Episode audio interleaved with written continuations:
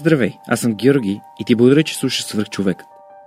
Преди да започнем, искам да ти напомня, че този подкаст се излъчва с подкрепата на TELUS International Europe. Ако живееш в чужбина, но имаш желание да се върнеш в България, TELUS International Europe ти дава възможност с платформата Мога там, искам тук. Освен конкретното предложение за работа, компанията ти предоставя 5000 лева бонус релокация, самолетен билет до България и подкрепа при установяване. Разбери повече и кандидатствай на iskamstelas.com. Вие слушате Свръхчовекът с Георги Ненов, подкастът, който ви вдъхновява да живеете живота на мечтите си. Отворете съзнанието си, за да почерпите от мъдростта и опита на успешни хора, иноватори, предприемачи, творци и мотиватори, които да ви покажат една различна гледна точка по пътя към вашия собствен успех. Има само едно време, което е от съществено значение и това време е сега.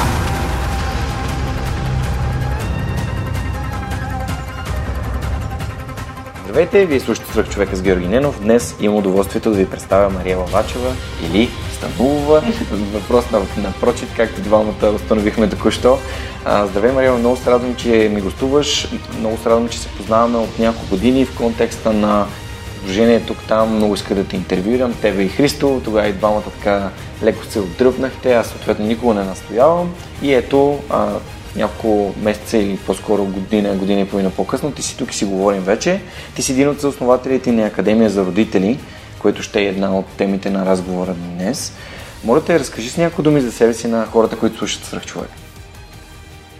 Всички винаги ме връщат откъде тръгвам аз и откъде съм започнала. И всъщност аз имам невероятния късмет да, да уча в доста добри училища, което ми помогна. Първо бях в СМГ, което ми помогна всъщност 5 и 6 клас да науча математика, която ме избута до втори курс в университета. И не, не се шагувам, факт е. А, в последствие успях да уча в американски колеж, където малко или много всички бяхме обучени, че трябва да учиш чужбина. Едва ли някой не го направиш, си се прецакал и по тази мантра аз заминах за щатите. Завърших економика и финанси, направих една година в Англия обмен и осъзнах, че всъщност в Европа живота е много по-спокоен, нормален и балансиран, за разлика от щатите. А, и там някъде взех решението и да се върна а, в България 2008. Като се върнах обаче се сблъсках с нещо, което не очаквах. Всички, включително моите собствени родители, ми казаха, ма ти дали си? Защо така, как така ще се предсакаш да се върнеш в България, нямаш бъдеще и тем подобните стереотипи, които всички сме чували.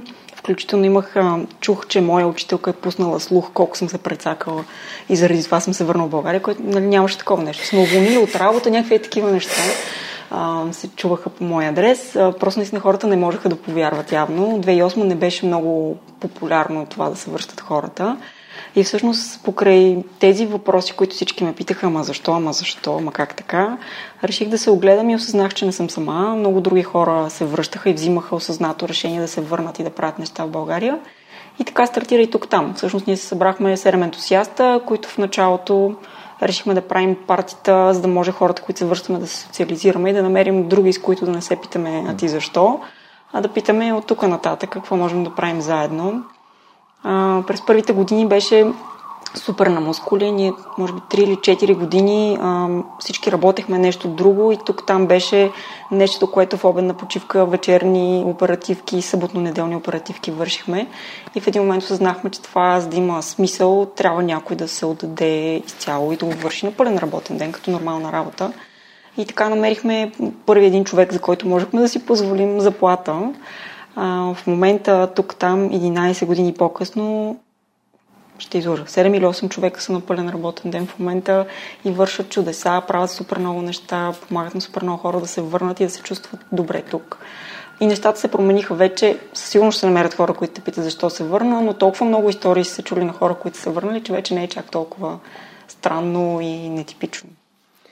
Много така реферира силно към мен тази история. Аз 2008 пък за първи път отидох да да работя в чужбина и си спомням, понеже бях командирован там известно време, обаче аз още бях част от университета и там беше много интересна, интересен цитат от един форум, че съм отишъл в Англия да мия чини и съм хванал Господ за шлифера. Mm. Това беше другото, нали? Изби... Тук, ако седиш тук, там си се прецакал, ако отидеш там, отишъл си да миеш чини. Mm. Така че винаги има такъв тип а, хора, които те нямат никакъв контекст и просто не знам каква е причината изобщо да, да си правят а, така течение с а, празни думи, но истината е, че ето ти самата каза, че с достатъчно търпение и отдадена работа нещата се случват. Аз съм идвал на доста партита, най-вече на нали, коледните, на тук-там. А, познавам доста хора, от, а, които също бяха там. Винаги има познати лица и е много интересно да запознаеш с, с нови хора. Така че радвам се, че и Христо ми гостува миналата година. Христо Бойджив, ако не сте слушали 131 епизод, той там надълго и на широко разказа историята. И че ти заедно с него и другите хора сте създали това нещо, което аз приемам като нещо като моя лична мисия, именно да покажа на хората в България и извън България, че тук случват хубави смислени неща. А ти от, може би, от колко време вече си пренасочи усилията към Академия за родители? Аз започнах да се занимавам с Академия за родители, когато станах родител и по естествени причини се сблъсках с следващия казус, именно, че не знаех как да съм родител и реших, че вместо да прочета пет книги и да изгледам три видеа и да отговоря някакси за себе си на този въпрос, мога да направя нещо, което да помага на повече хора.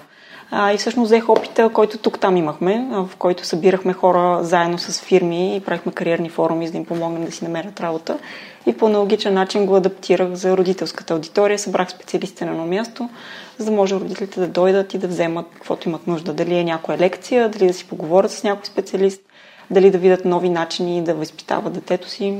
Просто събрах всичко на едно място. Колко време се развива Академията за родители? Ами, детето ми ще стане на 6, значи вече 6 години без малко правя Академия за родители. Тоест паралелно на тук-там се развива? Паралелно на тук-там ги развивах, да, и всъщност аз а, има нещо, което ние не оценяваме. В България има две годишно майчинство. И всъщност аз бях инвестиционен банкер а, преди да родя. Излизайки в майчинство, осъзнах, нали, първо, че не знам как да съм родител и второ, че май искам да се преориентирам и да си намеря нещо мое. Mm-hmm. И се възползвах от това двогодишно майчество да рискувам. Хвърлих се надълбоко с академията да видя, ако стане, стане, ако не стане, нали, връщаш се на работа и продължаваш школа откъде е. Нали? Но реално имах тези години и финансите, защото съответно държавата ми плащаше майчинството през това време. И всъщност аз три години изкарах без заплата в Академия за родители отделяхме за друг човек да, да има заплата на пълен работен ден. И след това прецених, че време, ако ще го правя, да го правя. Напуснах работа, хвърлих се надълбоко с академията и с тук-там. В един момент забранявах второ дете, когато ти ме гонеше за интервю и аз ти казах, няма да се справим. А, и всъщност там някъде осъзнах, че две деца и две НПО-та малко идва в повече и никой няма да е щастлив от тази комбинация. Все някой ще се прецака. Дали децата, дали НПО-тата. Няма как да съм адекватна на толкова места. И всъщност тогава с Ицо взехме решението той да си се фокусира върху тук-там, аз да поема академията. Да разбирам ли, че това осъзнаване, че не може да огрееш навсякъде, така е било важно и е било за, за по-добро за всички страни? Абсолютно. Мисля, че всички в някакъв момент си достигаме лимита на силите.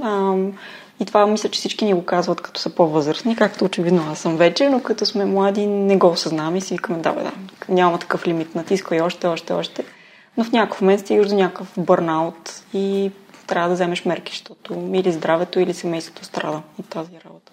Да, абсолютно съм съгласен. Нали, в лифтори правим точно другото. Нали, помагаме на хора да са казали, а баш си работя пък здравето, то после ще го правя. А, което също е нещо, което трудно и отнема време после се възстановява.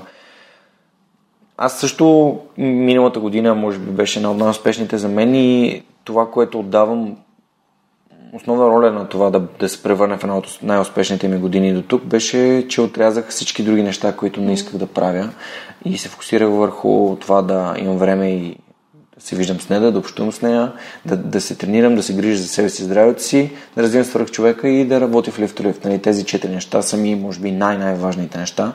Но от към проект има, ела сега тук да направиш нещо, тук има една идея, винаги има идеи. Да. Просто е да се фокусираме върху, фокусираме върху тези, които ни харесват и които виждаме смисъл и потенциал и някакси ни носят удоволствие. А, как, как се стартира НПО? Не, ти си, ти си започнала две. Голяма част от знаеш, голяма част от хората в България така малко ги е страх да, да започнат нещо собствено. Дай, дай някакъв съвет. Всъщност, тук е ясно, че ти първо е тук там научаване на нещата и вече прилагането им. Какъв съвет би дал някой, който иска да създаде НПО в за кауза или тема, която му е важна иска да, иска да развива и да, да допринася в България. Реалността е, че това е някаква юридическа форма, това само по себе си не е сложно. Нали, да съдеш НПО или фирма, вече може да стане, мисля, че за 20 минути онлайн плащаш 100-200 лева и си направил фирма. Това не е сложно и не мисля, че би спрял някой. Това, което забелязваме, е, че в България много ни е страх от рисковете и от грешките. И това някакси ни е заложено от деца в а, нашето възпитание. Не дей, ще се опариш, не дей, ще паднеш. А, всъщност ние така се учим. Нали, ти докато не паднеш, не знаеш, че стигайки до ръба, пада, боли и следващия път няма стигнеш до там, нали, ще спреш по-рано. А, и това малко в нашата култура е заложено и това ни пречи да сме по-предприемчиви. Въпреки, че в България, понеже има много неща, които не ни харесват, това са идеални възможности за неща, които всъщност можем да оправим. Реално и тук, там и академията са неща, които мен са ме подразнали в някаква форма, че ги няма. И съм си казала, ми, дай да взема да ги оправя, като ги няма. А, и да го направя така, че да е стойностно и устойчиво във времето. Така беше свърх човека. Казах си, то такъв подкаст няма. Ми да направя такъв подкаст. Ето сега си говорим вече на 173 епизод.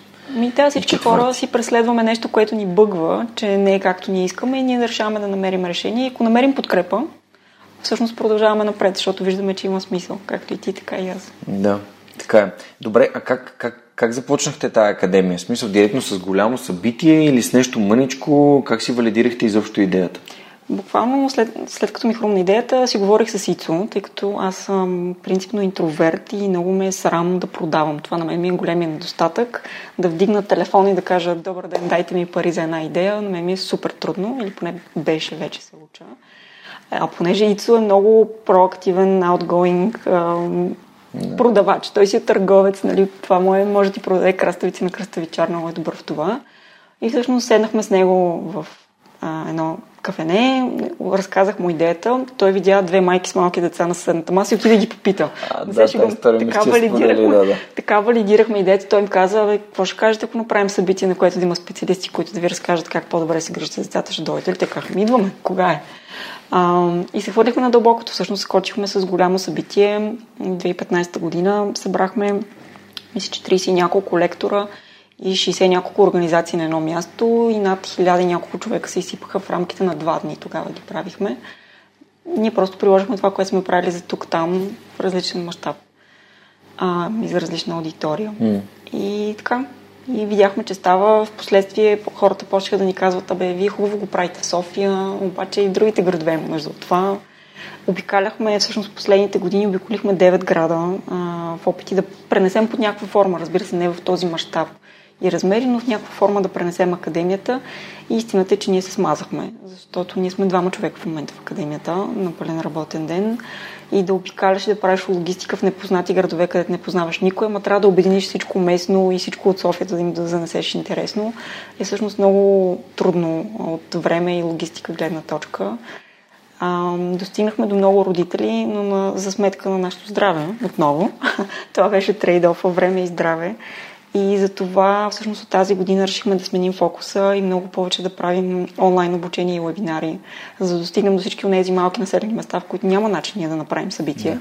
а те също имат нужда от информация и полезни съвети как да се справят. Да, дигитализацията в момента на, на това знание хем може да бъде супер полезна и много ценна, от друга страна може да бъде използвана и като маша в ръцете на хора, които искат да продават всякакви глупости. Така че трябва да, да, да, да имаме тази съзнатост. А, какво според теб, а, понеже знам, че на, на, аз съм ти споменал, че на Неда баща е един от вашите лектори и те беше супер изненадана, че всъщност а, Людмил Стефанов е бащата на Неда.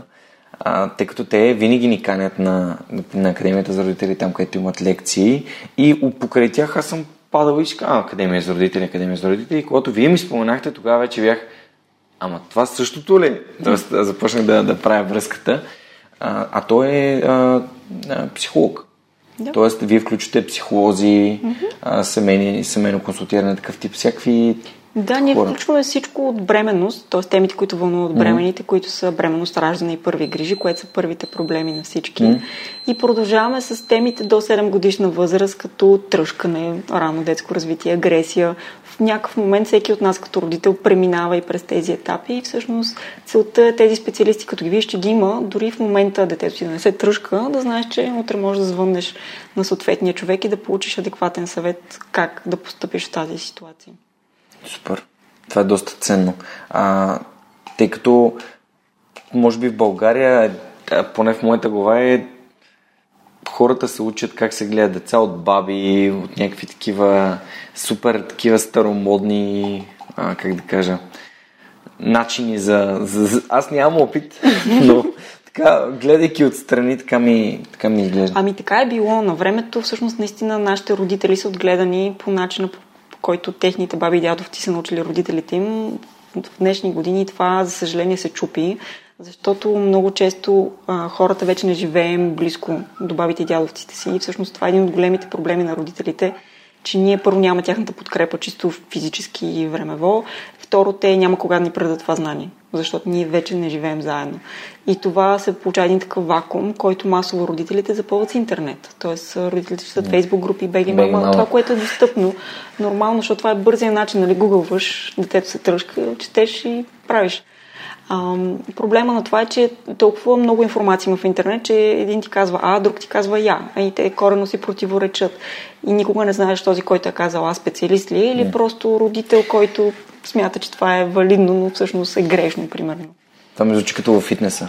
Това се прави така, не това се прави така и всъщност ти си чудиш какво да правиш. Тоест един вид океан от информация, от който ти не можеш да избереш. Да. Еми с родителството е същото. Междувременно, защото децата са различни, но и родителите сме различни. Тоест, ако аз по един начин реша да си възпитавам детето, ти мога да кажеш абсурд. Това за мен не е приложимо, няма начин. Нали? И това също е окей. Okay. Тоест има различни методи, но всеки трябва да си го намери за себе си, кое му е правилното. Супер. Надявам се, че аз ще бъда малко по-така отворен към а, този, този начин на възприемане на знание родител. Още не знам, не, не мога да кажа, а, но имам кого да питам поне. С удоволствие, свързвате с който имаш нужда. Да, супер. А как могат хората, които слушат подкаста и са родители или им предстои да бъдат, да, да намерят академията, къде а, всъщност на сайта има цялата информация. YouTube. А, имаме си сайт, имаме си YouTube страница, на която казвам, качваме всички видеа, имаме си Facebook, на който споделяме какво предстои. Така че сме активни, доколкото е възможно за двама човека, сме активни по всички канали да споделяме тази информация и тя достига до хората. В момента сте част от а, конкурса на промяната. Да. А, и тече гласуването. Надявам се, че ще успеем на трети да го пуснем епизода понеделник този път, за да, за да може да ви подкрепим, защото според мен родителството и даването на пример и правилното възпитание, а, както и Ангел Искре в предишния епизод каза, да възпитаваме, а не да превъзпитаваме. Тоест, ние изграждаме, може би, едни от най-важните качества личностни а, на, на нашите деца.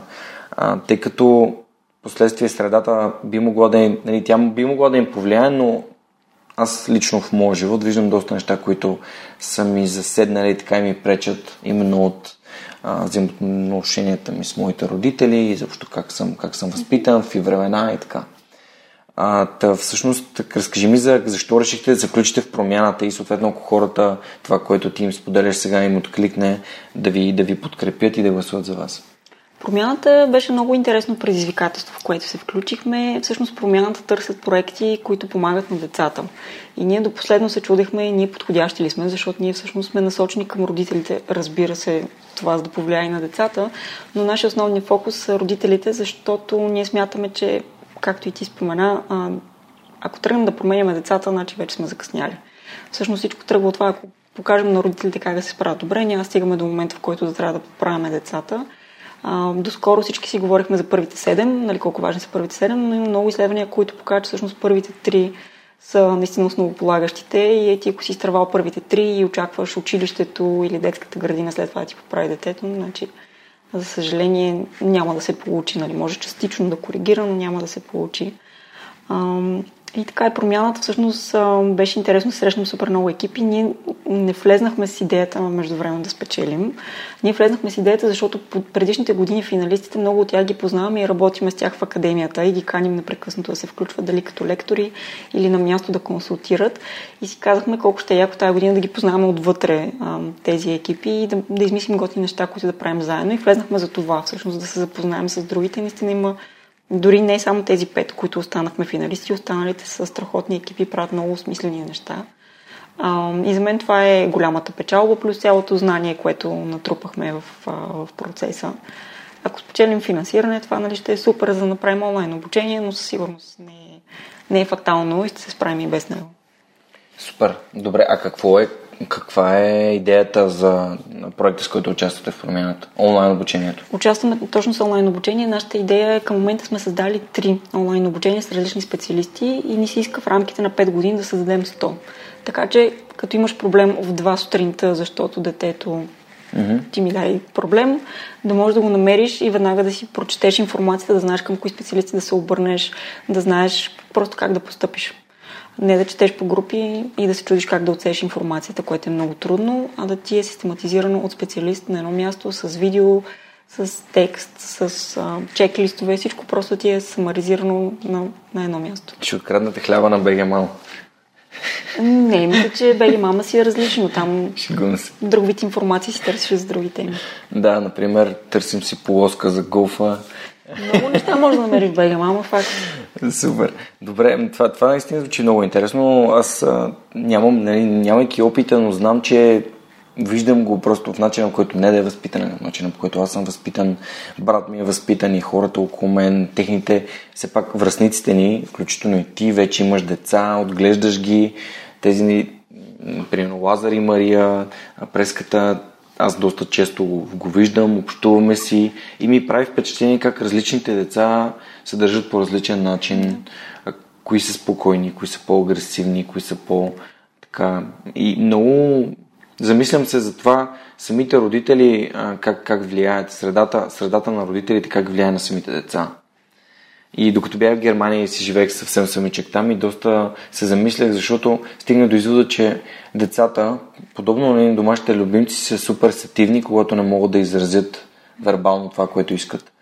И когато живеят в една ам, среда на спокойствие, те стават, те стават спокойни деца.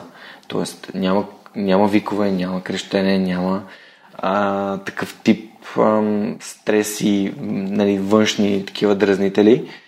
И децата, съответно, не крещят, не викат, не подскачат, не се тръжкат. Става, нали, става много осъзнато, нали, че в главата ми вече почват да се нареждат някакви неща. Да, ми, точно това беше и целта да стартираме академията. Всъщност, ние, като всеки от нас, познава само единствено модела на родителите си. Тоест, ти помниш да. твоите родители какво са правили хубаво да. или не, и съответно, какво правят много от нас? Ми мен не ми харесва еди си какво си, сега ще го правя коренно различно. Mm-hmm. Ето, аз съм същия пример. Моите родители бяха супер заети, mm-hmm. а, понеже бяха предприемачи, съответно работеха супер много, три години ме бяха зарязали при баба ми mm-hmm. да живее и така нататък и аз винаги се чувствах ам, изолирана, изоставена и така нататък. И бях решила, че не аз на това дете, като ми каже, а, аз вече съм го погледнала и ще го слушам интензивно, защото няма да позволя, нали, както на мен ми се случва, аз да говоря и никой да не ме чува. Да, да, само че това е другата крайност. Точно така. И съответно голямото ми дете изби малко в крайност, сега непрекъснато търси внимание. Да. А истината е нали, някакъв нормален баланс по средата между тези две крайности. Но аз как да постигна този баланс, като съм виждала само едната да, крайност на моите родители. Да, искаш да направиш точно обратно. И да, в първоначално инстинктивно и много от нас нали, залитат, ако имам приятели, които са ги били като деца, съответно mm. те пък не смеят да посегнат на детето под да. никаква форма. Да. Съответно това дете пък няма никакъв респект, нали, те дори не му се карат, нали, да. до толкова избояват. Нали, в... да. И просто всички залитаме в крайности и почваме да се задаваме въпроси, когато видим, че вече нещо не е, не е окей. Okay. Това с а, с потупването, като си бил малък, всички сме правили глупости, нали? Тогава някакси беше сякаш нормалният начин за възпитание, но сме да твърдя, че това лично при мен е изиграло доста, доста така кофти а, резултати от типа на, на мен беше неприятно, когато примерно се, нещо се сборичкаме с учениците ми, някой като ме бута по рамото и не, не ми беше приятно това нещо. И сега, понеже от една година горе-долу ходя на джуджицу, те туистите също са участвали в промяната с Twisted Kids, mm-hmm. Академията за дечица И там това ми, това ми помага изключително много да се, да се преборя с именно с това физическото, което е нормално, все пак живеем в някакво общество, където а, има блъсканици, хора, случват се някакви неща, има конфликти а, и трябва да, да, да, да можем да си отстояваме позицията, не да бъдем агресивни, но да си отстояваме и да сме спокойни с, с провокации и такъв тип неща. И трябва ли да се стигне до 30 годишен да запише на, на боен спорт, за да мога да, да се чувствам комфортно с това, ако някой, примерно, ме ръчка в рамото и да... И то това е съпознанието. Аз защо казах, че съм срамежлива и това mm. го преживявам? Ами точно заради Сходно. това, защото mm. мен никой никой не ме слушаше и аз стигнах до, до момента, в който аз станах слушател. Да. Нямаш какво да кажеш, Ням... само нямаш какво да, да кажеш. Да, и мен ме беше срам, да... значи мен ми беше обидно да прекъсвам хората. В момента, ако ме вкараш в групова дискусия, в която има повече от двама човека, аз ще съм супер некомфортно, когато трябва да кажа нещо, защото едно прекъсвам, mm. както мен са ме прекъсвали.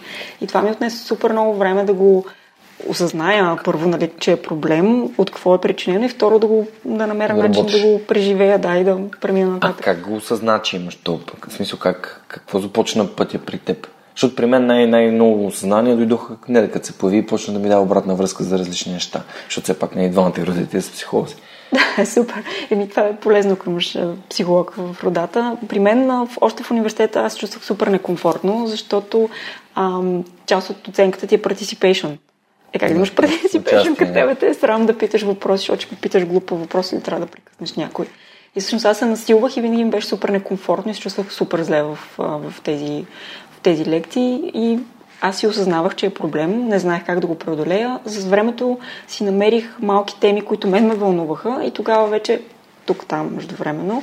А, това беше тема, понеже мен ме вълнуваше и аз бях активната, някакси другите хора а, очакваха аз да говоря и т.е. аз да съм в ролята на който казва нещо, а другите да питат. И някакси така се обърнаха нещата, че почнах да се отпускам и това да ми става по-нормално. Но си отнема време. Супер. И това е нещо... Да. Работила ли си с терапевт за това? Не.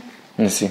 Ето, значи не е, не е задължително да се работи с терапевт. Аз, понеже от известно време ходя, може би от година и половина, ми е много полезно, защото има теми, които сам не можеш да стигнеш до дълбочината, да. защото не можеш да, да измислиш, не можеш да намериш това, което ги е причинило, но външен човек понякога, най-вече хората, които са професионалисти в това, с което се занимават, могат да ти зададат въпросите, които те насочат към, към това.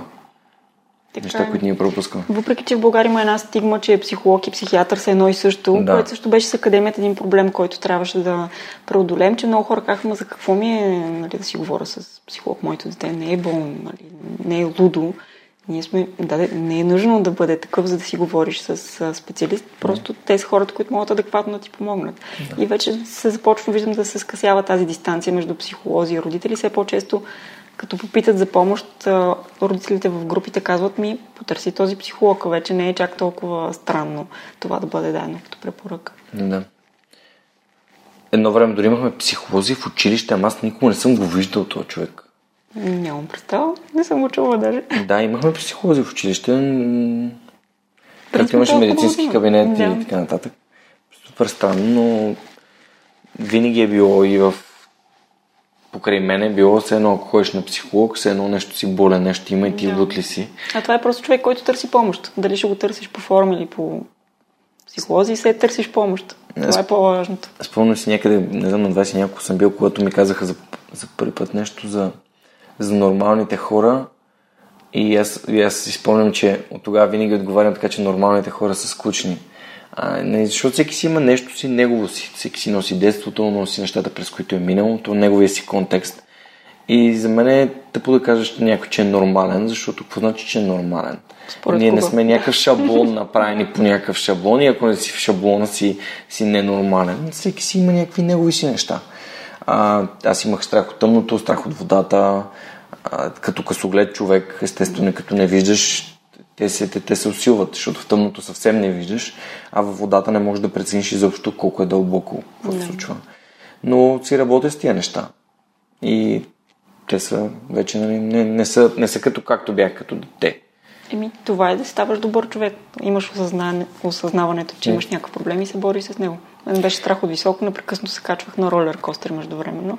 Много съжалявам в момента, в който съм се качила, ама вече като сте закопчали няма слизане. И така се преборваш малко по малко с страховете. има ли някакви неща или курсове или книги, които на теб са ти помогнали нали, в майчинството, първото майчинство, нещо, което си, си останало, вау, това всеки, трябва, всеки родител трябва да го прочете или да го знае? Това, което мен много ме впечатли, има доста книги за Монтесори тематика, което на теб най-вероятно нищо не ти говори. Така ли? Супер. Да. Значи е станало популярно. А, доста неща в тази посока се извървяха и се радвам, че в България все повече и училища и градини се опитат да бутат този модел, защото той най-базово казва, че детето може, стига ти да му помогнеш и да не му пречиш а, и да му направиш нещата достъпни. Примерно вкъщи всичко е достъпно, което искам да е достъпно за децата. А, научила съм и двете, дори малкото на година и 10 вече може да си маже и реже с нож, защото разбира се дам безопасен нож. Тоест насърчавам ги те да са независими, не искам те да са зависими от мен. Всички закачалки и дрехи са им достъпни, така че сами да могат да се облекат. и това много ми помогна да излезе от ролята си на обгрижващия родител, който всичко прави с децата си и пъвка и пашка, пушка. Пушка и пувка. и пувка, защото е супер смазан в края на деня и всъщност по-скоро им помогнах те сами да се справят с... Тоест да са самостоятелни. Точно така, са самостоятелни се справят. Което, нали, малко е контраинтуитивно, защото тогава кажем каква е ролята на родителя. Ми ти си там да пазиш, да обучиш за всички други неща и да го научиш да е сам. Защото след известен брой години това дете отива сам в света и няма да чака да му дигам ципчето до 23 годишна възраст или да, му, или да му готвя до 35 годишна трябва да го науча да се справя сам. И тук идва рекламата на деска и Гоши, спиш ли малко? да. а, да, супер. Добре, Монтесори. Нещо друго? А, много книги има за ранно детско развитие. Долото също има готини книги. А, въпрос е човек какво иска и какво иска да, да направи. М.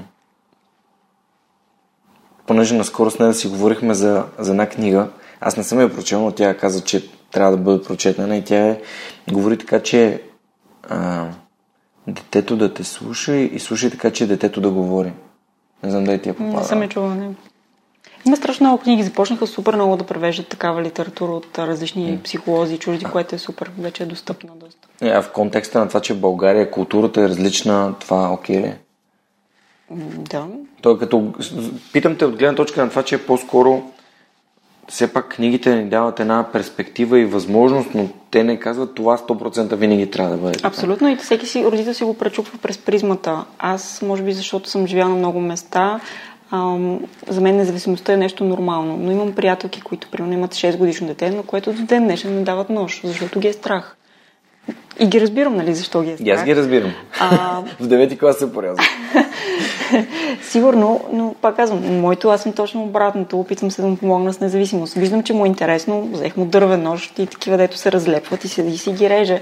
Тоест, опитвам се да следвам детето и неговите интереси и гледам, когато не е нужно да не казвам не. В България mm. твърде често казваме не. Не пипай, mm. не бутай, не гледай, не прави, не прави това, не прави yeah. онова. А всъщност това с нето всички психолози ще кажат, че всъщност не работи, защото детето чува не глагола. Чува. Да. А, не чува нето и всъщност нето трябва да се пази за истински важни случаи, като не пресича улицата, нали смисъл. Yeah. това, това е важното да го кажем, но ако го ползваме непрекъснато, детето вече почва да ни игнорира. Да, тази комуникация с децата според мен е много важна. А, тя на, на Неда Майки се занимава с транзакционен анализ. Тя дори ме гостува в подкаста 98 епизод ми с Челена Николова. И там в транзакционния анализ, доколкото аз съм запознат, се разглежда всичко през, през детето в теб, не, през mm. нещата, които са. И това ми беше много, много интересно. Психологията като цяло в последните две години ми е изключително интересна и си давам сметка за, за това, което, което хората виждат и чуват от това, което ние казваме и правим. И, и съм, аз доста се възмущавам на, на това, че при баща ми е много пушещ човек. И аз винаги съм бил, аз не искам да бъда като него, аз не искам да пуша но всъщност той ми е забранявал да пуша. Той ми казва, не забранявам ти да пушиш. И което всъщност то не работеше, че ми забранявам и mm. работеше това, че аз го виждам, че пуши и това не ми харесва. Mm.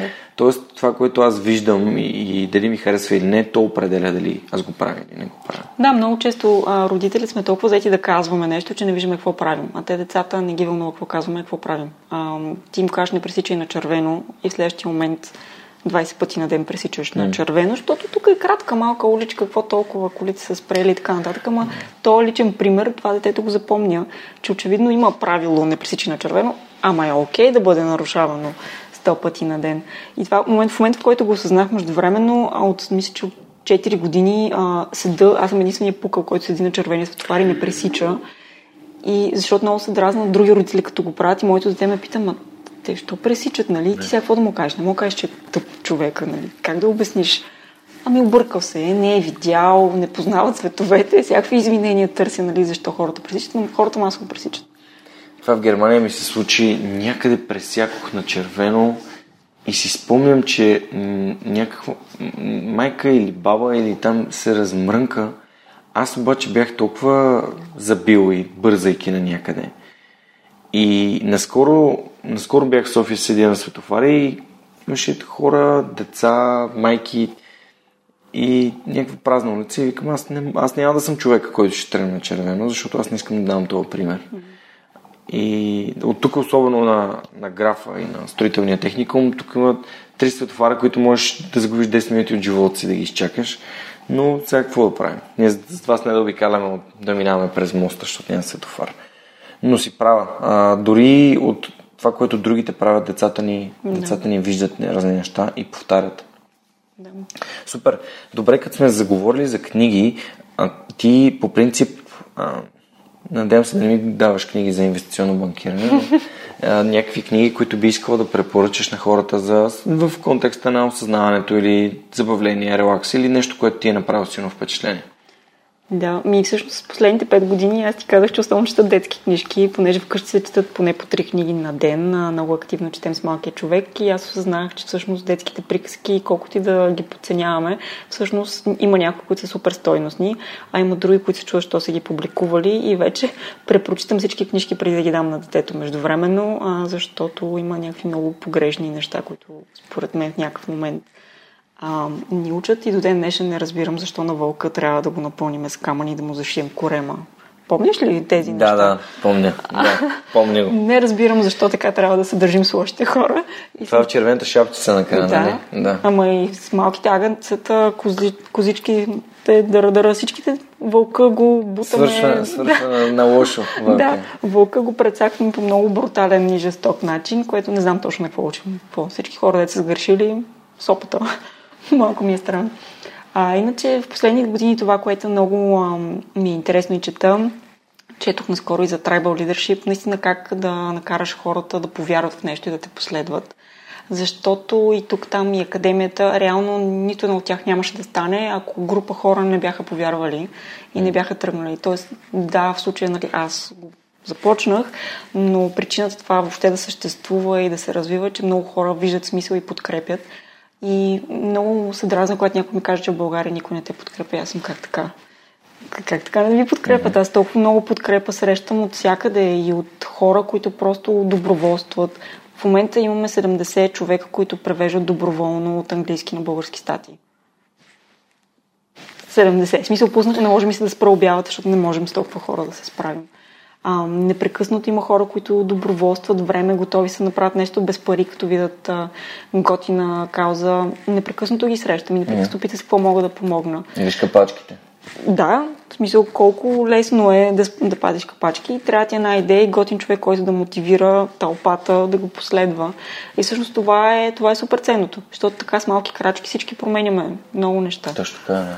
А... Аз имам в свръх човека и съм супер, супер благодарен и щастлив, че ги имам защото те подкрепят нещо, което преди 4 години, като стартирах проекта, хората казаха, бе, то никой няма да го слуша, кой ще даде пари за това. А всъщност те, те абсолютно доброволно подкрепят през формата на Patreon това в България да има такива, а, такъв подкаст и да се чуват истории като твоите, като на Христо, като на Марин Трушанов, като на Иво Иванов и така нататък. Така че абсолютно, а тук веднага искам да, да насоча вниманието ти към темата за средата, защото според мен тя е доста ценна. На форум ключ моята тема беше вашата среда и вашата най-голяма стойност. Това, което ти ми казваш, ми звучи сходно. Нали? Хора, с които си събрали, с които заедно правите разни неща. А, колко важно е да намираш хора, които, които не мрънкат, а действат. И всъщност някога е нужно просто да кажеш на някой супер си. Ще се справиш, дори да не разбираш той за какво се бори, вместо да ми кажеш е, ти сега що помагаш на възрастните, а не на кучетата, или що не правиш това, що не правиш това. Като видим просто човек, който се е подхванал с някаква тема, да го подпомогнем. И той реално променя за всички нас, дори и да не е директно, индиректно ще промени средата за всички нас. Така е. Аз затова от време на време, като, ам, примерно, като видя залата, като ти да тренирам, и в залата обикалям всички кошчета, събирам всички капачки и хвърлям, понеже съм сложил един голям кашон, в който събирам капачки. И отивам и събирам и си казвам сега, представи, представи си, вижда, влиза някой, гледа Георги Бърка в кофта, вади някаква капачка, отива и изхвърля. Той какво ще си помисли другия път? Той директно ще отиде и ще пусне капачката там, където трябва. Аз не искам от него да бърка в кофта, но пък какъв пример давам на хората, с които аз съм, аз съм по инициативата, капачките в тази зала, нали аз да се грижа за тях. И ми се иска да вярвам, че като спрем на улицата, като видим нещо, което е изхвърлено, просто да го вземем да го хвърлим в кофта, това дава примери на останалите и си казваш, ей, виж, за човек направи това, защо аз, защо аз да не го направя? И така, то, тия добрите неща те повикват. Онзи ден имах същия един приятел в Плодив и той ми каза, абе, добрите дела, те, ние сме правили толкова добри дела, ето чак сега ни се връщат. И аз му казвам, не, напротив, и ние няма никога да спрем да правим добри дела, защото добрите дела никога не ни се връщат на нас директно. Добрите дела, когато ги направим за някого, този някого си казва, и те направиха добро дело, дело за мен, сега ще направя за някой друг. Mm-hmm. И, и това тръгва някъде тотално далеч от нас. И помага на страшно много хора. Просто това да, да помогнеш и да, да направиш нещо хубаво. Абсолютно. Така че, а, чисто, ако имаш среда от такива хора, които мислят като теб, ресурсите са повече, времето е повече, енергията е повече, подкрепата е повече и смятам, че затова се материализират такива неща, като Академията за родители и тук-там. Ами да, важно да си направиш балон от правилните хора, които те подкрепят. Да. И после да разширяваш този балон, за да не си останете само вие вътре. Като интервюрах момчил от Лимплом, го питах как можем да помогнем на, на средата и защо на, на Бъл... как можем да помогнем на България. А, ти как мислиш, че можем да помогнем на България, така че да живеем на едно по-хубаво място? Аз имам една любима шега. Не знам колко е шега всъщност. Мечта. Искам 2 милиона българи да ги пратя в Индия за една седмица. Не се шегувам. Мисля, че българите не оценяваме какво имаме и няма да го оценим, докато не отидем да видим а, какво имат и нямат другите. А, и мисля, че аз самата се промених много благодарение на това, че видях а, други места, държави, хора и култури, за да оцена нашите хубави, не толкова хубави страни, но наистина да имам по-обективна представа, че всъщност тук има много смислени неща. И някак си, като си седиш на едно място, ти е много трудно да видиш как се променят нещата покрай теб. Трудно ти е да оцениш а, това, което го приемаш за даденост. Пак казвам, две годишно майчинство. Няма такова нещо. В смисъл. В Франция май 6 месеца. Значи в Штатите е 3 седмици, масово е между 3 месеца, 6 месеца, година е в някои от по-добрите държави. Две години платено плюс още една година не е платено, плюс държавата те пази. Да. В Германия Обаче, една година и една някой да е година. казал без. Ебола, да. не. Мрънкат, какви са парите. Да. Защото го сравняват с какво е сега. Иска да е още по-добро, но не сравнява, че навън като това го няма. А аз първата една година си взимаш 90% от заплатата. Така че ако си се осигурява нормално, всъщност това си е абсолютно окей финансово. Втората година нормално иска да те върнат вече, нали, да, да работиш, защото в крайна сметка прекалено дългото време пък теб те прави непродуктивен и те изолира от а, работните възможности. Ама те неща не ги оценяваме. Приемаме ги за даденост. Да, съгласен съм. Аз не си спомням с кого си бяхме говорили, че нали, на, на север, в северните страни няма слънце, има пари. А, да в Африка няма вода, има слънце, няма пари. Нали, насякъде има неща, които има и които няма. И всъщност ние просто трябва да, да спрем да мрънкаме за нещата, които нямаме. Ете, ние всъщност не мрънкаме за нещата, които нямаме, ние искаме по-хубави. Това е Да. истината. Защото като има новия модел iPhone, нали всички имат новия модел iPhone, ама като гледам и ти, аз сме с стар модел iPhone, защото на мен ми върши работа. Аз нямам нужда от вещи. Да. Имам нужда от а, нещо конкретно, което искам да имам, но не е непрекъснато все по-ново, все по-ново, все по-лъскаво и S-класа в панелен блок, например. нали. Какъв е смисъл, човек? Тази S-клас, само като я купиш 30% от стоеността и ще, нам- ще я загубиш само с изкарването от магазина. Но просто ценностите ни може би са. И това са моделите, които ни показват медиите, да. честно казано. Всички гледаме S-класите, да. замъците и така нататък и всички решават, че това явно е нещо към което да се стремим, а не това да сме добри и добър пример за останалите. А защо медиите, а не училище, образованието и семейство да възпитават ценности и всъщност да, да дават пример? Всичките абсолютно, но ми се струва, че в медиите е най-изкривено от това като колко пъти за теб са давали интервю и колко пъти за някоя мутра с класа. Не. Медиите са претрупани от този вид примери. Да, влизат от време на време и добрите примери, но те са помежду другото и ти си кажеш, а той е някакъв луд. Той е изключение. Стендаут, да. да. Да, така е. Аз затова нямам... Ние имаме телевизор, но нямаме телевизия с Неда. И аз нямам телевизия. Избираме си какво да си пускаме и какво да си гледаме и според мен така е, така е супер. Да, но масовите хора се информират от телевизия. И, за съжаление, това са моделите, които те виждат. Виждала ли си, между другото, какъв е, трендинг, какъв е трендинга за България в YouTube? Не. Ами много е тъжен. Всъщност не си спомням с кого си бях говорил за това, какви са трендинг видеята в България. На първо място, не гледаме го днес, на първо място Диона къде си? Тази даже не знам и коя е. След това е Яница. След това има Фаер и Гоцата. Кой е по-тъп?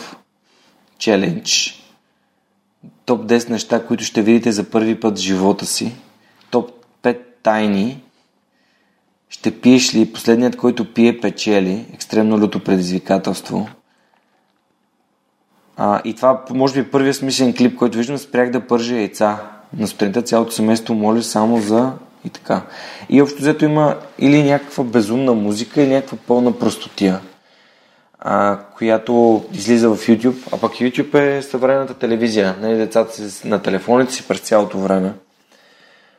И това по някакъв начин мен ме, мен ме притеснява. Искам да им, искам да им даваме интересно съдържание, да, да четат книги, да, да се интересуват, да отличават, да мислят критично, да отличават на нали, тези неща с крайностите.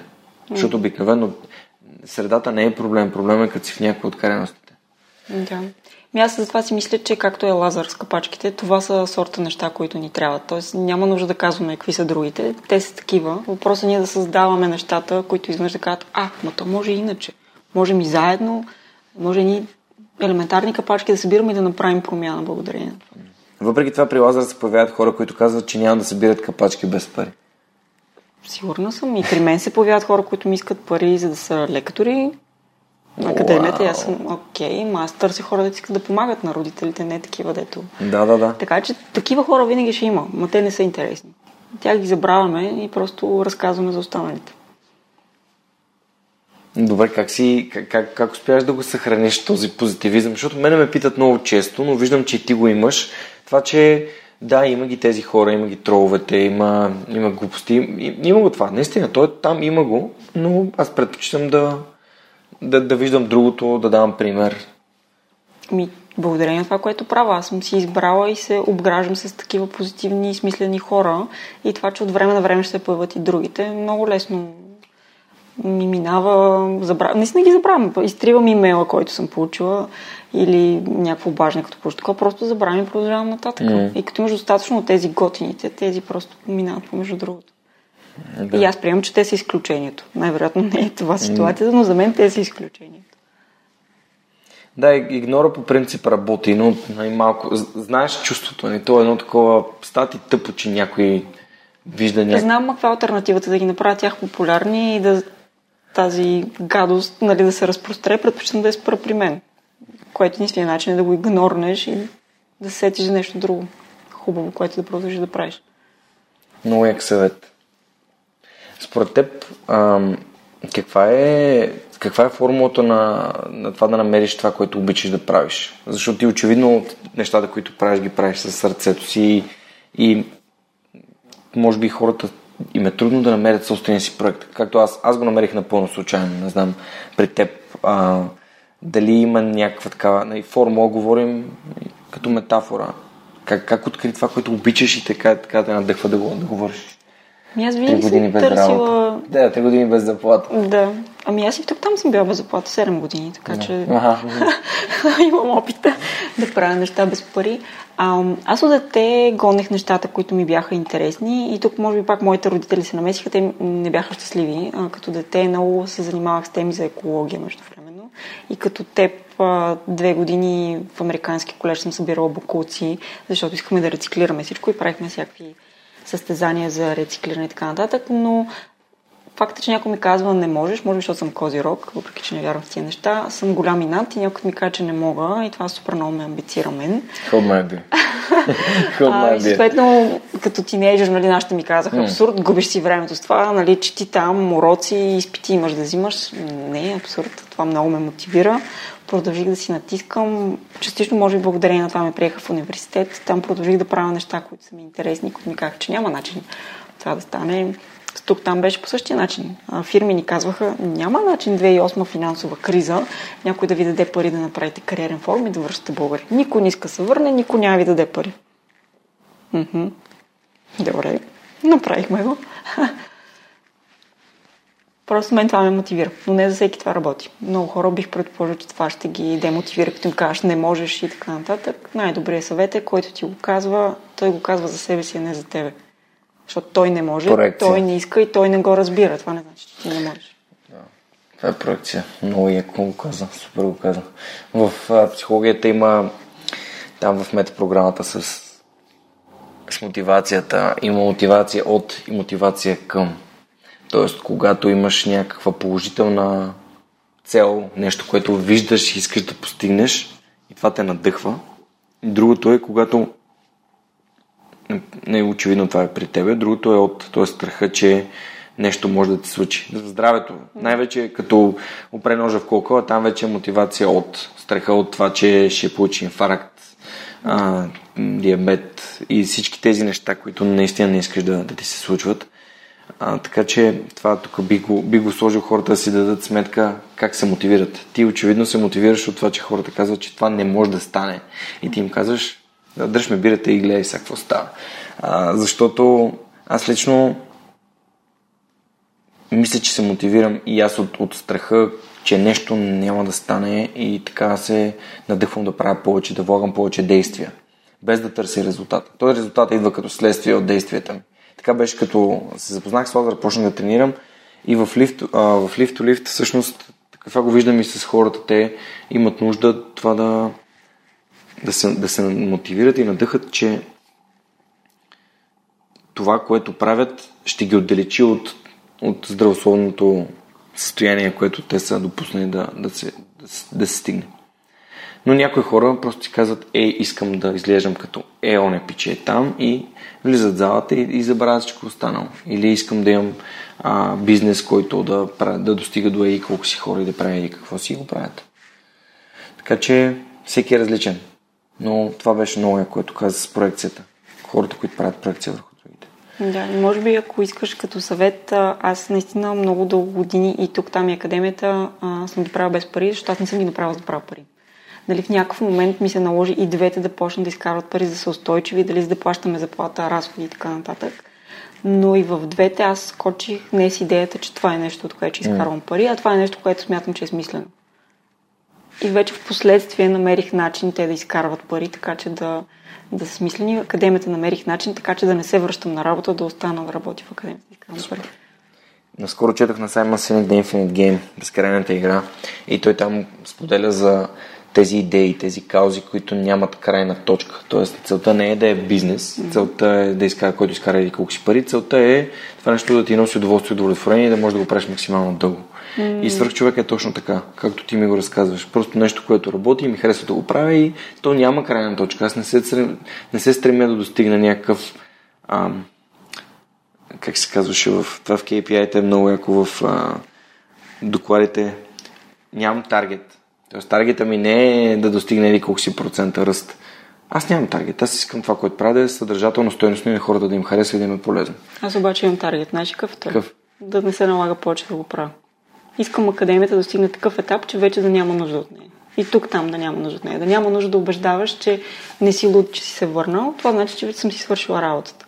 Нали, и от тук там да няма нужда, и от академията да няма нужда. Да има достатъчно материали, ресурси, информация, хора, каквото ти е нужно, за да кажа готова съм, приключих, дай ми следващото предизвикателство, това вече е решено. Аз имам yeah. таргет. Много яко. Да, ми, аз по-скоро така като перспектива не мисля, че ще спра някога да интервюрам хора. Чисто физически, ако съм способен, не мисля, че бих, бих спрял, защото това ми носи огромно удоволствие и удовлетворение. Миналата седмица получих имейл а, от доктор Камбурова, който супер много ме зарадва. Жената очевидно е лекар и слуша подкаста и намира нещата, които правя за ценни, полезни, интересни, вдъхновяващи. Такъв тип имейли правят дните ми. Mm-hmm. Няма, няма значение дали съм го получил на първия месец, откакто съм го започнал или на четвъртата година. Те са еднакво ценни тези съобщения и много повече ме зареждат, отколкото нали, ако получа някакви имейл от мранкачи някой, който там се оплаква. Макар, че те не, те не пишат имейлите тия хора. Те стоят зад, зад клавиатурите и не, не се занимават с, с, с, с такива хора като мен и тебе. Поне така, така, така ми се струва на мен. Не, не достига до мен много такива негативни съобщения. Еми в някой момент дори да почнат да достигат, ги игноруваш. Да, супер.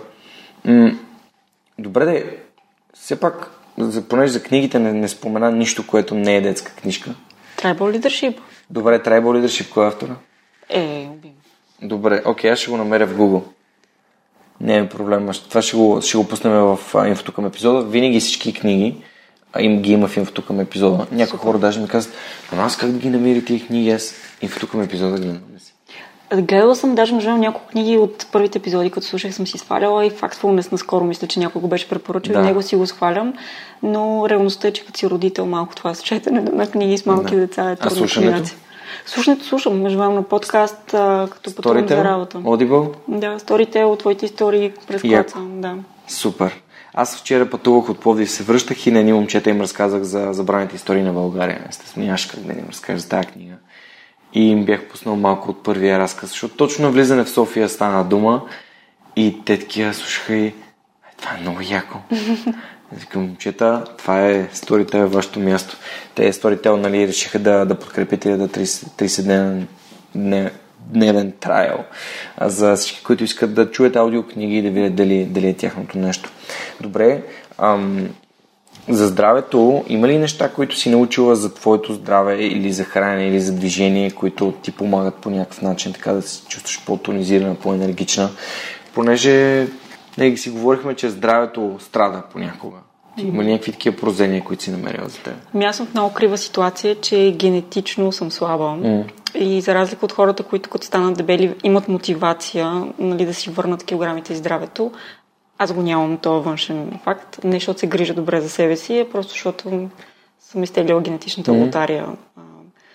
И за съжаление не бих казала, че се грижа добре за себе си, включително стигна до пневмония миналата година. Просто наистина от пренебрегвайки, бе мога и още, мога и още.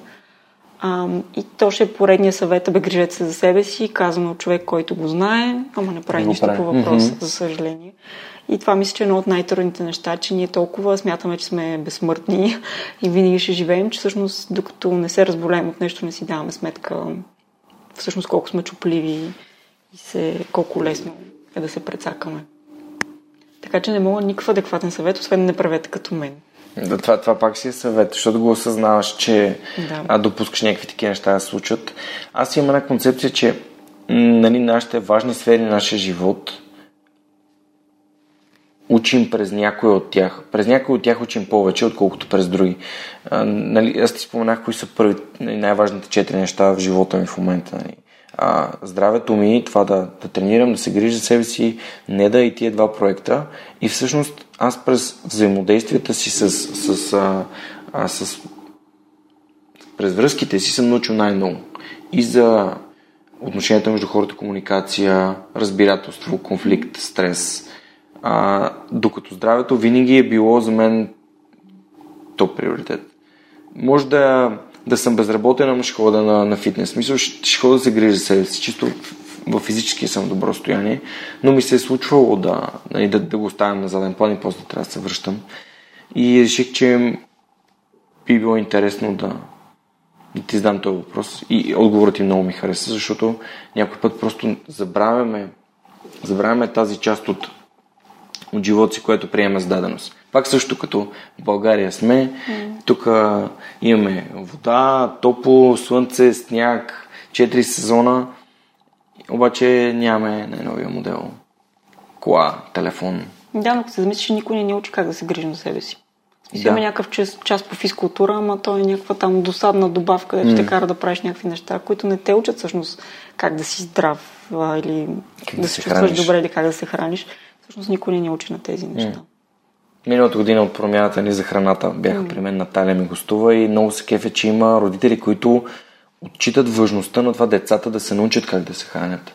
Разбира се. За мен е важно хората да разбират как да се хранят, не само децата, защото ти самата каза, че ние сме пропус... това сме го пропуснали. Mm. И трябва да, да го учим по трудния начин, този, е, този урок. Но, да, случват се, има, има хора, които могат да помагат, както Академия на родители, така и ние в Лифтове се опитаме да помагаме хората да се научат да се хранят и да се движат. Защото това осъзнаване обикновено идва, като имаш, например, деца и си кажеш, ей, аз това такъв пример давам. Някакъв mm. пример давам и ми същия какъвто даваш. Ако пушиш, ако а, прекаляваш с, а, с алкохола, с телевизията, всеки такива неща, всеки, всяка крайност се. Не, Тя, знаеш какво случи, когато се опитах да науча голямото си дете да яде плодове? Mm. Нищо. Защо? Защото вкъщи никой не яде плодове. И аз седях и го гоних с ябълки, банани и тем подобни неща, но това дете никой друг не го вижда да яде плодове, защото нито аз, нито съпруга ми ядем достатъчно. И в един момент си казах, ами няма да го учим, ще се научим себе си. Mm-hmm. И, и малко на, против волята ни, защото очевидно и на двамата не ни беше привично да ядем, всеки ден почваме ние да ядем плодове, без да му предлагаме на него. Mm-hmm. И дали поиска? Поиска. Само, че очевидно не е нужно него да го научим. Трябваше себе си да се върнем назад и да се коригираме в това, че ние самите имаме някакъв такъв грешно сме се научили да не консумираме плодове. Да, това пак, пак е и, и от образованието ни идва това, че това трябва да правиш само това, което аз ти казвам. Ние се опитваме mm-hmm. на децата си да им кажем, аз знам кое за тебе е най-добро. Ми, да, да, ама не. Това, това, това беше много, много яко. Това с ябълките. Аз лично не си спомням кой ме научил. Аз винаги съм обичал да имам плодове, ама аз съм тичал по градината, по двора. И мога си ги покрай теб. И най-много обичам да си бера плодове и да си ям от дървото. Примерно череши никога няма да ме вижда да си купим, да си купувам череши. Аз череши ям само от дървото. Качвам се и ям череши на дървото. Не, не ми харесва да си купувам череши. Просто не ми е вкусно. Друго ми е едно да се покатериш на дървото и да ядеш череши. Първо не можеш да издеш толкова много. Второ, а, те са много по-пресни. Може да избереш кои череши да ядеш. Mm-hmm. Защото аз не харесвам, не, не мога да ям всякакви череши някакво ми е такова непривично. И да, пак връщам се в детството си сега, като, като ми го казва. Така е. Добре, ние отиваме към, към финала на, на, на нашия епизод. А, бих искал да ти задам последния въпрос, който е в подкаста. Може би а, си го чувала и то е, че ако можеш да се върнеш назад към себе си с машина на времето, колко назад би се върнал и каква информация би си дал? А, бих се върнала, когато бях тинейджър и се чувствах, може би както всички тинейджери, супер неразбрани, а, изоставени, самотни и си бих казала, че мога да се справя а, и всъщност ме чакат много хубави неща напред. Да ти кажа, защо го казах? Mm-hmm. Защото като тинейджър обмислях да се самоубия. Вау!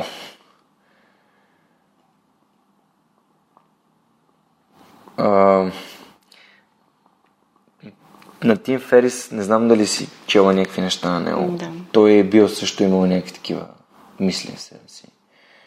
И си спомням, много ясно си спомням историята, в която той разказа, че си е поръчал дори книга. Той е бил в университета, като му е минало това през, през главата и си казал Абе, поръчал е тази книга, обаче нямал и библиотеката е изпратила, обаче пък той е забрал да си премести адреса и пратили, пратили книгата на неговия домашен адрес. И майка му се обадя и казва, ти ма ти какво става? Така, не, тя е тук за един съквартирант и тогава, нали, така се променили се нещата и спря да, спря да, да мисли за това. А, но доста разсъждава под темата и там едно от нещата, които ми се запечатва в съзнанието е, че когато нали, реш, решим да направим това нещо, болката, която ние изпитваме, е нищо в сравнение с болката на любимите ни хора. Нали? Колко много хора ни обичат. И колко милиони пъти по-наранени са те от едно такова решение. А, не знам, аз не... Много... Аз наистина не знам, не знам какво да кажа. Защо, защо, защо децата се чувстват така? Защо децата се чувстват неразбрани, неприети, ам, тъжни, нещастни? Не знам, всеки е различен. При мен наистина просто моите родители нямаха време. М. Това е... Нямаха време за нищо. М. Моите родители, всъщност баща ми е много такъв а, зает човек, той е професор. А, майка ми, повечето случаи, нали, повече време сме накарал с нея, но винаги ми е липсва това да приема да поигра в футбол с него, да прави някакви неща такива. И, и когато аз почнах да обмислям това, нали, да, да имам семейство, да имам деца, в моята глава първото нещо, след това да, те да бъдат финансово спокойни, че аз мога да, да си позволя да си издържам семейство, беше, че аз искам да прекарвам време с, с децата си, да им давам вниманието си.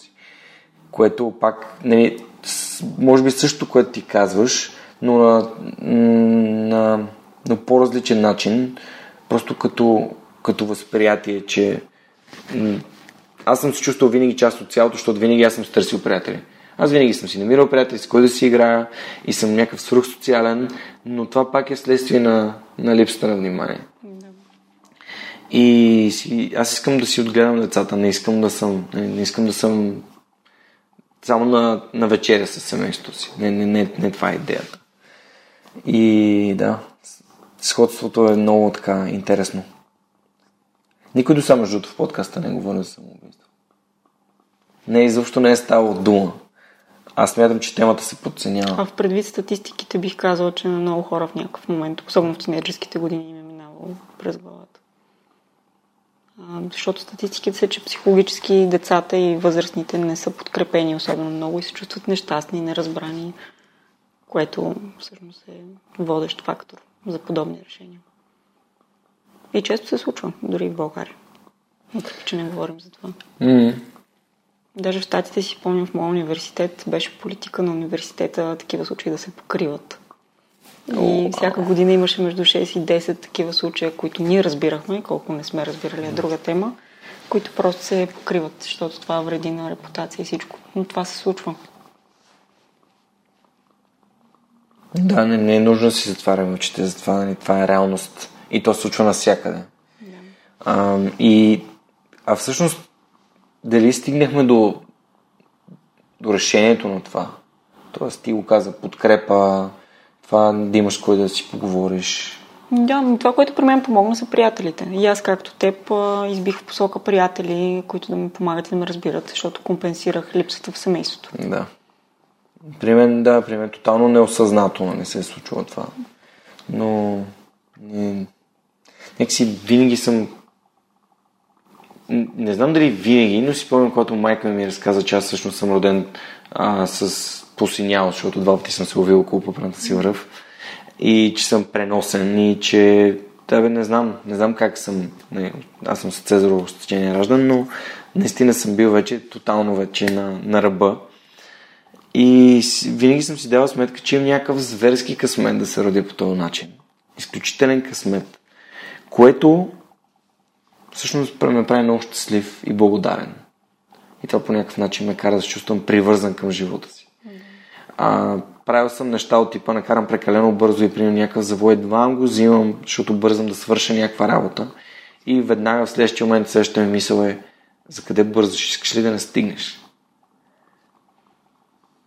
И да, и някакси почвам веднага да си, да си рефлектирам върху тъпотията, която съм направил, докъде е можело да се стигне, за да не се, да не се случва пак. И сега всеки път, като наближа някакъв такъв по-опасен завой, като карам по-бързо, съм човек, спокойно. Намали, после ще ускоряваш пак, ако трябва, ако бързаш някъде. Ам, но ето как някакви ситуации в живота ни дават различни послания. Да. Много ти благодаря, че заговори за това. Смятам, че е важно а, даже не знам дали в България има така линия за превенция. Нямам представа, откровено казвам. Да. Ами, сега ти като отвори темата, ще бъде готино, ако някой от нашите слушатели м- познава човек, който може да говори на тази тема. Ще се радвам наистина да включим човек, който може да помогне на хората, които имат такъв тип мисли в, в главата си, за да, а, за да запазят дарът на живота и да, да открият себе си, щастието си, човек, който ги подкрепя и обича и приема и им дава вниманието си. И да не се, да не се стига до, до такива случаи, като в университета. Yeah. Защото там комбинацията от стрес за учене и, и другите неща са доста, а, доста тежки. Добре, ами благодаря ви, че останахте с нас. Аз ти благодаря за, за, това, за това откровение, за целия разговор, за това, че има хора като теб, като хората от тук там, от Академия за родители и всички, които ви подкрепят, доброволците, защото, както и Лазар казва, доброволчеството не ще спаси света. Mm. Това са хората, които правят нещата. И аз съм много благодарен, че ви познавам. Защото без, без такива каузи щяхме да сме в една 2008 година, което никога не свършва. Пък самия факт, че, че има, има свърх човека, има успелите, има Супер много неща се случват. Супер много неща се случват. Наистина, отворете си. Ако мислите, че нищо не се случва в България, просто потърсете малко, потърсете хора, които ви вдъхновяват и ви е приятно да общуват с тях. Попитайте ги те с кого общуват, къде ходят, на какви срещи присъстват. А, има, аз съм супер верен фен на Book Talks в Урки, правят събития всеки месец, свързани с книги, там има много готини хора, а, има други събития, на които посещавам. Сега свърх човекът на живо започва регулярно да, да, да, се, да се излучва на 12 февруари в City Stage. А, скоро ще, ще видите рекламата, ще се радвам да бъдете там. И да ви напомня, ако нашия разговор ви е харесал, ако смятате, че има смисъл да се развива Академия за родители, подкрепете ги в промяната. Ще има линк към гласуването в поста. Така че ако чуете този епизод след 3 февруари, може да отидете да им харесате Facebook страницата и ако вие самия сте родители или предстоите да бъдете, а, просто, просто ги последвайте и следвате нещата, които те правят. Още един път благодаря ви, че бяхте с нас през последния час и до следващия вторник със свърх човек. Благодаря ти. Чао! Този епизод достигна до вас благодарение на усилията на екипа и подкрепата на дарителите на свърхчовекът. Автор и водещ Георги Ненов, аудиообработка Радослав Радоев, креатив Анелия Пейчева, маркетинг Анна Мария Ангелова, консултант Неда Борисова, както и все по-големия списък с хора, които подкрепят свърхчовека, за което съм им безкрайно благодарен. Георги Малчев, Симона Дакова, Павлина Маринова, Ивайло Кенов, Даниел Гочев, Йордан Димитров, Христо Христов, Теодора Георгиева, Ясен Михайлов, Любомир Киров, Ралица Куманова, Анна Андонова, Емин Мола Ахмед, Ивайло Христов, Атанас Деневски, Марин Митев, Николай Василев, Александър Силгиджиан, Емилиан Николов, Нели Димитрова, Енчо Боев, Андрей Грозданов, Димитър Парушев, Джанер Кафеджи, Маргарита Труанска, Йордан Василев, Райко Гарков, Александър Гейне, Живко Тодоров, Борислав Сандев, Галин Стефанов, Деница Димитрова, Атанас Атанасов, Бисер Вълов, Мария Дилова, Християн Стоилков, Даниел Гошев, Яни Джуров, Богомила Трайкова, Асен Цветков, Яна Петрова, Георги Генов, Юлиана Андреева, Мирослав Желещев, Иван Игнатов, Радислав Данев, Катерина Апостолова, Коста Атанасов, Боряна Георгиева, Надежда Гешева, Ивайло Янков, Ивайло Стефанов, Тодор Петков, Константин Спасов, Невена Пеева Тодорова, Силвина Форнаджиева, Борислав Дончев, Павлина Андонова Иванова, Цвети Тотева, Камен Стойков, Радослав Георгиев, Помен Иванов, Лиляна Берон, Христо Бакалов, Кирил Юнаков, Пламенка Матева, Кристиян Михайлов, Ели Спасова, Александър Гиновски, Мирослав Моравски, Николай Маринов, Никола Томов, Георги Ордонов, Александър Куманов, Евелина Костадинова, Мирослав Филков, Мартин Ангелов, Даниил Петков, Стани Цветанова, Румен Митев, Нетко Христов, Иван Белчев, Синди Стефанова, Марин Петков и Мартина Георгиева. Хора, благодаря ви. Напомням, че в момента в който станем 100, ще си направим едно огромно парти, за да го отпразнуваме. Всичко най-хубаво за тази седмица и до скоро. Чао!